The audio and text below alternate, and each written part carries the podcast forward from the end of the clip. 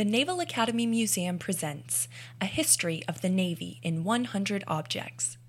Today, we opened our episode with the Naval Academy alma mater, Blue and Gold, which chronicles the transition of midshipmen from training and schooling on the banks of the Severn River to serving as officers in the Navy and the Marine Corps around the world. On Friday, midshipmen of the Class of 2013 tossed their covers into the air to become the newest officers of the Navy and Marine Corps. We began the month of May by taking a break from our chronological movement forward in the Navy's history in order to discuss the officer training process in the early years of the Navy and how that eventually transitioned to the Naval Academy and later on to include other programs like ROTC and the Officer Candidate School. We went back to the Navy's roots prior to the Revolutionary War to when young boys served as midshipmen or officers in training aboard ship under the direct supervision of the ship's captain. We then touched on the origins of the Naval Academy itself, and also a little bit about the many difficulties midshipmen experience today in their first year, or plebe year, at the Academy. Many of them are humorous, and those culminate with the climbing of the Herndon Monument and the transition to plebes no more. There was a lot of history at the Academy, and a thorough review of this history would fill several volumes and probably entire museums. But on the theme of graduation, let's briefly review some of the graduation statistics of this year's class, as well as some historical facts and figures. This is the Naval Academy's 163rd traditional graduation ceremony. Since it was established in 1845, the Academy has graduated approximately 79,900 midshipmen, including this year's graduates. The Naval Academy Class of 2013 graduated 1,047 men and women, including 603 Navy ensigns and 223 Marine Corps second lieutenants. The class also included 3 graduates commissioned as Air Force second lieutenants and 16 foreign exchange students. 80% of the graduating class are men, and 20% are women, 13 of whom will serve on submarines. Minorities make up 31% of this past class, making it the most diverse graduating class in the history of the Naval Academy.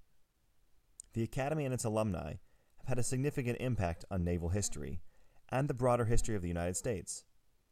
Since its inception, the Naval Academy has produced 24 members of Congress, 5 state governors, 5 secretaries of the Navy, 1 secretary of the Air Force, 5 chairmen of the Joint Chiefs of Staff, 4 vice chairmen of the Joint Chiefs of Staff, 28 Chiefs of Naval Operations, 9 Commandants of the Marine Corps, 2 Nobel Prize awardees, 73 Medal of Honor awardees, 52 astronauts, 46 Rhodes Scholars, 2 cabinet members, 16 ambassadors, and 1 President of the United States.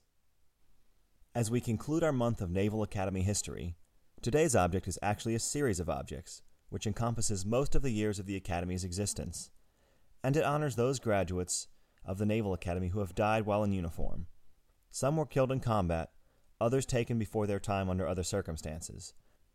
Nearly 1,000 names line the walls of Memorial Hall, but the unifying link among them all was that they were graduates of the U.S. Naval Academy.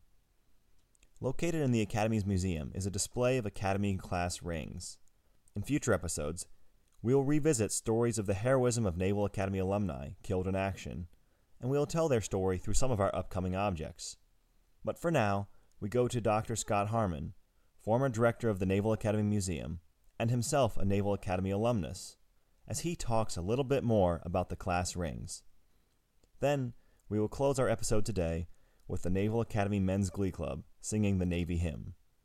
In 1879, Rear Admiral Charles Jackson Train, an 1865 graduate of the U.S. Naval Academy, was a lieutenant commander stationed at the Academy in charge of the midshipmen choir. In that year, Lieutenant Commander Train inaugurated the practice of concluding each Sunday's religious services at the Academy with a singing of the first verse of the Navy Hymn. This practice continues in many religious services and memorial services at the Naval Academy to this day. Dr. Harmon. Welcome to the Naval Academy Museum. I'm Dr. Scott Harmon, and we were looking at an exhibit of Naval Academy class rings, probably one of the most iconic objects that represents the Naval Academy. The Academy has been issuing graduation rings for well over 100 years, and the more recent ones have not changed very much. They all have a similarity, but they are all just about unique. The similarity lies in the fact that each ring has the Naval Academy seal on one side of the ring. And then each class has its own class crest, which you see on the side of the display. Those crests are designed by each of the classes. They go on the ring. So on one side of the ring is the Naval Academy seal, on the other side is the class crest, and then each midshipman is allowed to select his or her own stone or setting to individualize the ring. Now, a lot of people come here and look at this display and are really impressed of the beauty of the display. But the thing they should bear in mind when looking at this is the custom of the Naval Academy Museum is to put on display the first ring received by the family of a deceased member of that class.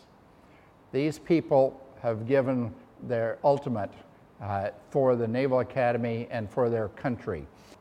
When you look at this display, you should stop and think and look at the names of the people who have contributed all they have to their country and to the Naval Academy. Thank you very much.